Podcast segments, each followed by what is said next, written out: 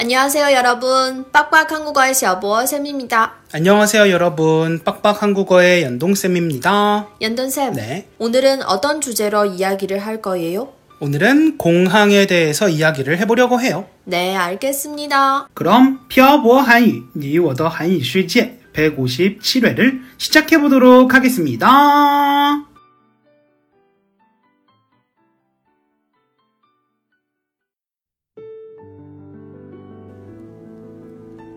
跟朴博学韩语，请在淘宝搜索店铺“朴博韩语”，查看课程详情。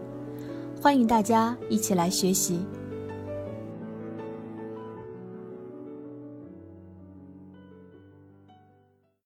공항에 안 가본 지 꽤 된 것 같아요.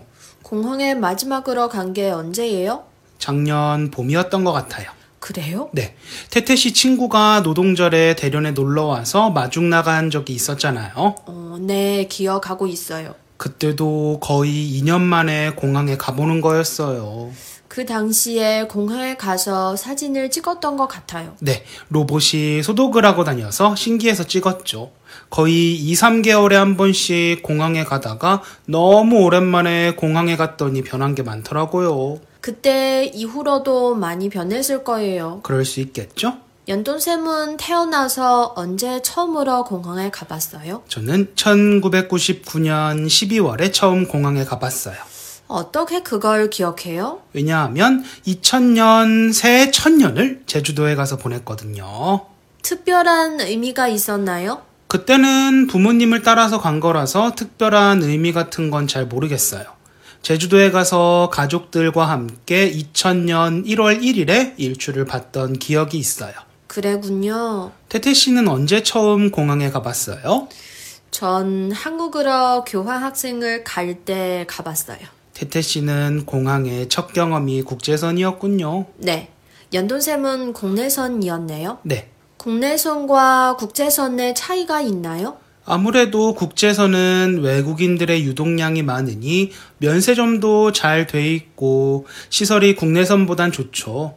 국내선은 사실 면세점도 없고 뭐 별로 볼 게 없어요. 국내선은 면세를 해줄 수 없으니까요. 맞아요. 근데 사실 제주도에 마지막으로 간 2003년 이후로는 한국에서 국내선을 타본 적이 없어서 어떻게 변했는지 잘 몰라요. 아마 지금은 시설이 더 좋을 수도 있고요. 연돈쌤은 공항과 관련된 에피소드가 있어요? 물론 있죠. 제가 출장을 다니는 것은 아니지만 중국에 유학을 와서 공항에는 자주 가봤거든요. 코로나 이전에는 1년에 원복으로 6번은 가죠? 여섯 번 이상 갔죠. 태태 씨랑 살기 전엔 그렇게 자주 가지 않았지만 하여튼 2015년인가 겨울에 집에 가려고 북경 공항에 갔어요. 제 기억으론 이 공항이었던 것 같아요. 아시는 분들은 아시겠지만 3공항은 크고 2공항은 3공항보다 작아서 국제선이라고 해도 볼 게 별로 없거든요. 전 가본 적이 별로 없어서 잘 몰라요.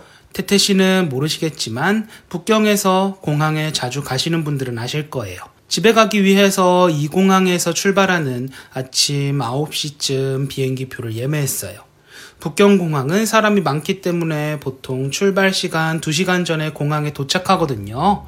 7시쯤 공항에 도착해서 짐도 다 붙이고 비행기표 발급받고 수속을 다 끝마치고 터미널에 딱 들어가니까 문자가 오더라고요. 무슨 문자였어요?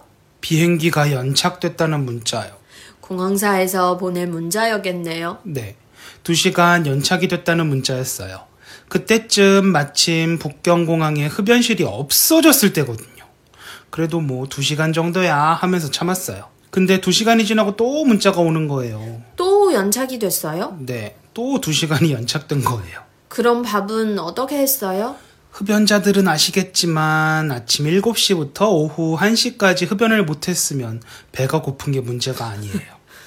그렇게 안절부절 못하면서 또 2시간을 버텼는데 또 문자가 왔군요. 네, 그 후로 문자가 몇 번이 더 왔어요. 그래서 아침 9시 비행기가 오후 9시 가까이 돼서 떴어요. 진짜 고생 많았겠네요. 거의 죽다 살아났어요. 한국은 중국보다 1시간이 빠르잖아요. 인천 공항에 도착해서 수속 마치고 나오니까 12시가 넘었더라고요. 저희 집에 가는 버스 막차를 겨우 타고 집에 도착하니 1시 30분이었어요. 그때 이후로 연착에 트라우마가 생겼어요.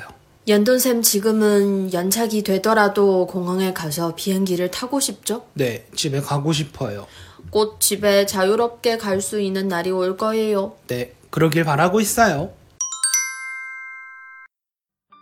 오늘은 공항에 대해서 이야기를 해봤습니다. 사실 연돈샘의 공항 에피소드를 이야기했죠.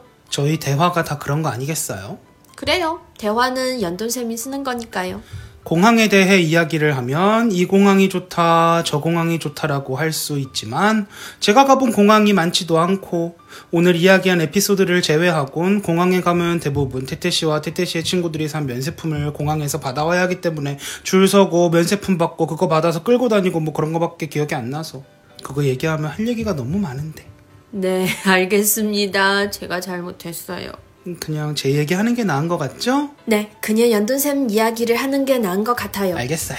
그럼 다음 대화에도 제 얘기를 하기로 하고 오늘 내용은 여기까지 해볼까요? 네, 연돈샘 오늘도 수고하셨어요. 네, 태태 씨도 수고하셨어요. 오늘은 공항에 대한 제 에피소드를 하나 이야기해봤습니다. 여러분들은 공항에 자주 가시나요? 아니면 저처럼 예전에는 자주 가셨지만 현재는 자주 못 가는 상황이신가요? 오늘은 여러분들의 공항에 대한 에피소드를 댓글에 남겨주세요. 그리고 듣고 싶으신 주제도 댓글에 남겨주시면 대화 주제를 선정할 때 참고하도록 하겠습니다. 그럼 오늘 내용은 여기까지 할게요. 네, 지금까지 빡빡 한국어의 샤보쌤과 연동쌤이었습니다. 들어주신 분들 감사합니다. 다음에 봐요. 안녕! 今天的文字版在微信公众号“漂泊韩语”上回复本期标题“机场”获取。